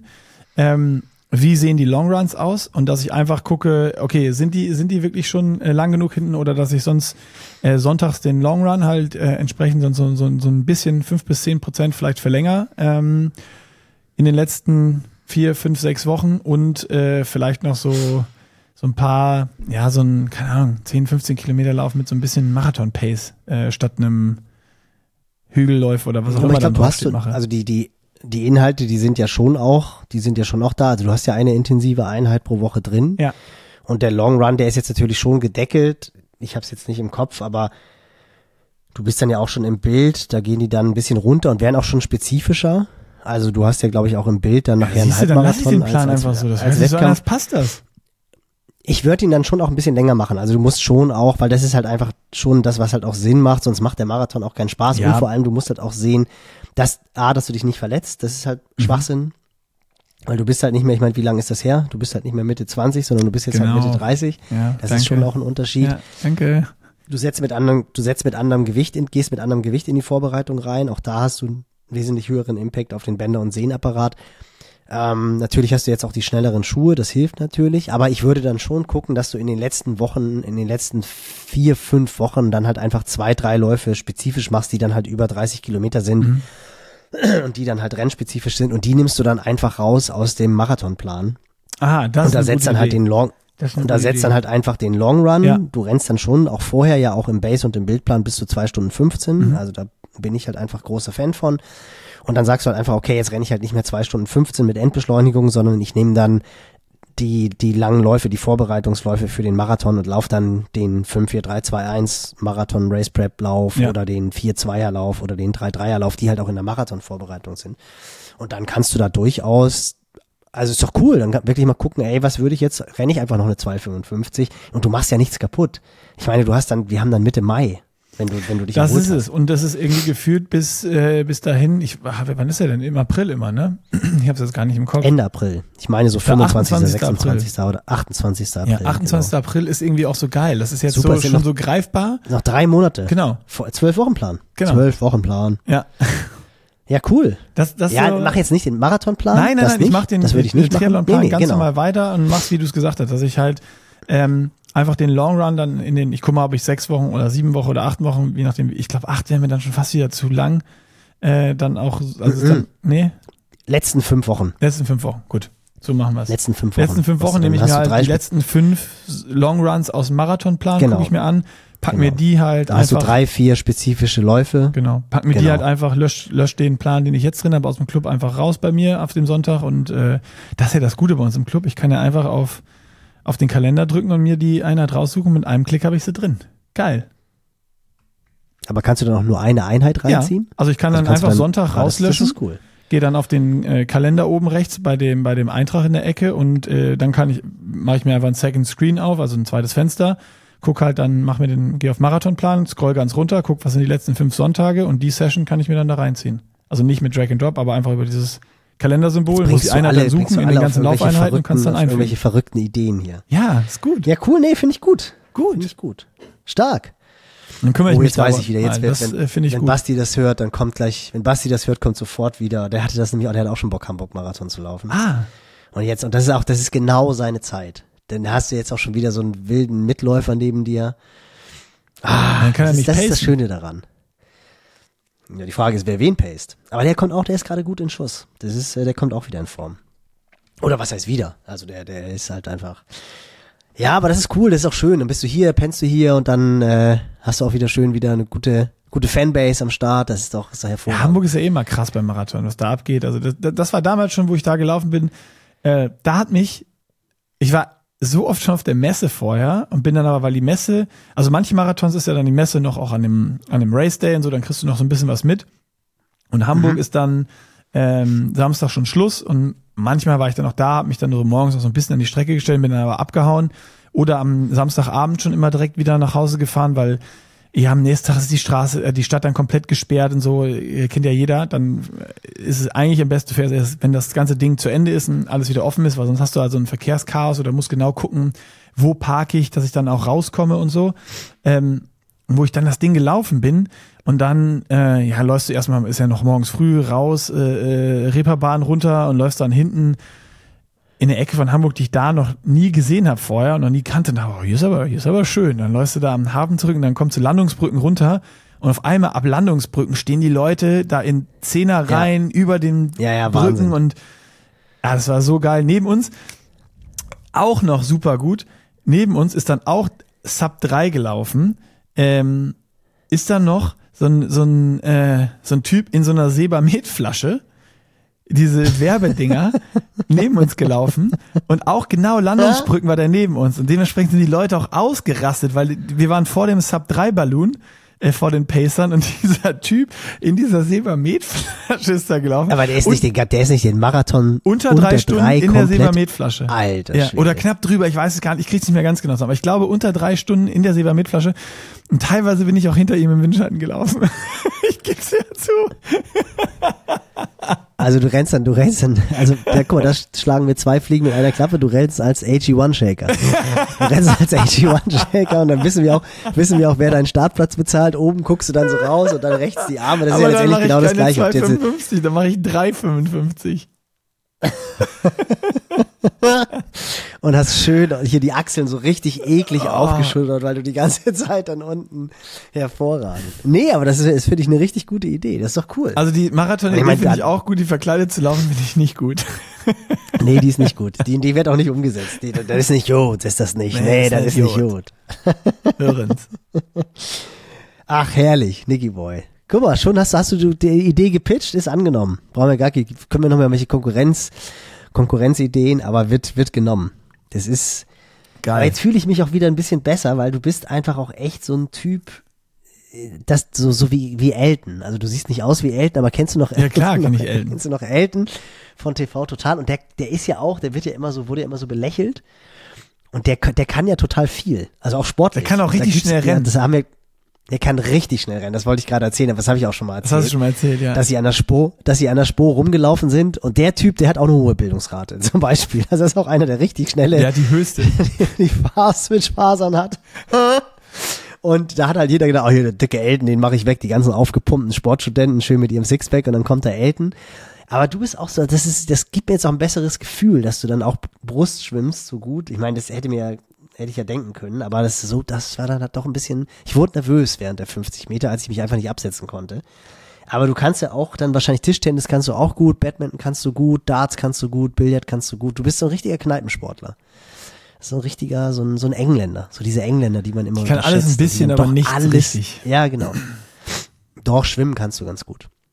Ja. Doch, schwimmen ist schon Boah, aber auch, das ist ja auch, du hast das eben am Anfang ja erzählt mit dem, äh, mit dem Schwimmen bei unserem äh, Battle, wo du dich selber schwimmen siehst und äh, Außenwahrnehmung und äh, Eigenwahrnehmung. Das gleiche wie du, das habe ich, wollte ich eben dann noch sagen, aber hab's dann äh, vergessen, hatte ich auch bei beim Hill Rap Video von Fred Funk vom V2 Max äh, Day.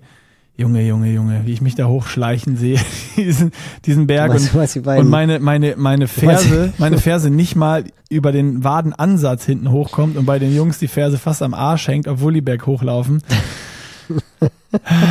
Und ich habe mich gefühlt, als wäre ich da, Schweißen- ich habe mich gefühlt, als hätten die mich gar nicht so doll abgängen und wäre ich da hochgelaufen wie ein junger Gott und dann sehe ich diese Bilder und denke mir so, Scheiße. Die beiden, die beiden Zwe- Schweizer Gemsen, die den Berg hochspringen und dahinter die Allgäuer Kuh. Mit der- Eine, Al Kuh eine Allgäuer. Kuh wäre eleganter gewesen. Also das war, boah, ja.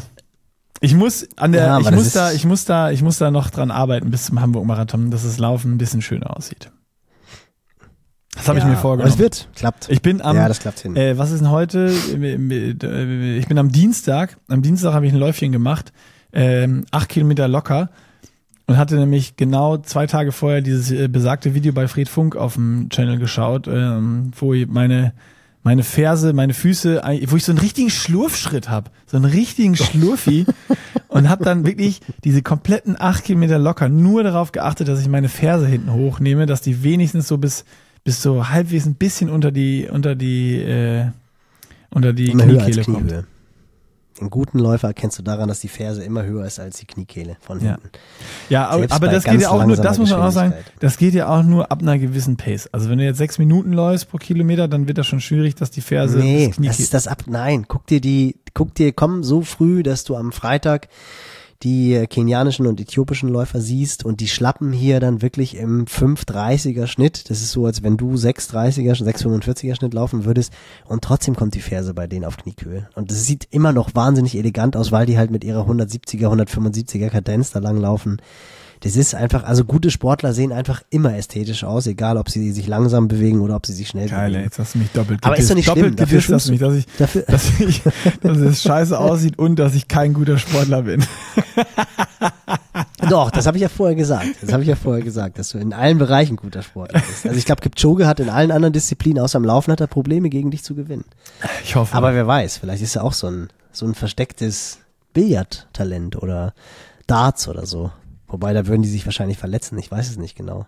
das kann ich aber, aber- auch nicht. Also tanzen, tanzen kann er. Ich habe es ja gesehen bei der Siegerehrung in Berlin. Also ein John Travolta ist er nicht. Das kann man schon mal festhalten. Aber er hat halt einfach mit Abstand den schönsten Laufstil auf diesem Ja. Planeten. Das Ja. ist, ist tatsächlich so. Das wird sich auch nicht mehr, wobei, wird sich nicht mehr Diese ändern. Bilder hat man dann Aber ja auch im Kopf, wenn man eine geile Session hat, ne? Dass man denkt, ah, sehe ich vielleicht so ein bisschen aus wie Elliot? Und dann sieht man die Bilder von außen. Und dann siehst man du das kann Video einfach, und denkst, nee. Man kann einfach sagen, Sehe ich nicht. nein. Nee, Nein. nee, tust du nicht. Nicht mal im Ansatz. so, es sinkt für sie, es sinkt für sie das Niveau. In diesem Sinne würde ich sagen, ab geht's ins Wochenende. Das ist ein sehr guter Plan. Und wir haben auch schon wieder, wir haben, wir haben Long Run, Long Run Dauer haben wir schon fast voll. ja, Das machen ist wir noch ein das ist langes echt krass, Intro dass wir und mittlerweile Ärger kriegen kriegen. wir das hin. Dass wir nur Ärger kriegen, wenn wir irgendwie eine kurzen, wenn wir einen 75 Minuten Podcast aufnehmen, dann gibt's immer Spott und Häme. Nee, komm, das ist jetzt hier, willst doch irgendwie Long Run und lange auf der Rolle, das ist doch viel zu kurz. Aber das ist jetzt wieder so in Groove reingekommen. Ist gut. Ist gut. Freut mich. Ja, Und ich habe äh, neues, Nicky Boy. neues, Gute neues Idee. Ding, wo ich mich drum kümmern muss. Sehr gut. I like Gute it. Idee. Ja. I like o mucho. Sehr gut. Dann äh, sind wir schon zwei. Ähm, vielleicht Basti auch noch. Dann sind wir drei und dann haben wir das schon. Oh, wann wird das Ding morgen hochgeladen? Ich erzähle ihm mal nichts und dann äh, irgendwie um 14 Uhr kommt dann eine WhatsApp. Görke, ich bin dabei. Kannst du dann nächste Woche erzählen? Das finde ich ein schönes Ende. Äh, Das wird dann nächste Woche zu Beginn des Podcasts aufgelöst. Schon mal ein kleiner Cliffhanger für die nächste Episode. Und äh, damit würde ich sagen, wir machen jetzt hier die Schotten dicht äh, und gehen ins Bett. So machen wir's. Schönes Wochenende, viel Spaß beim Training Schlaf und gut. bleibt gesund. Tschüss.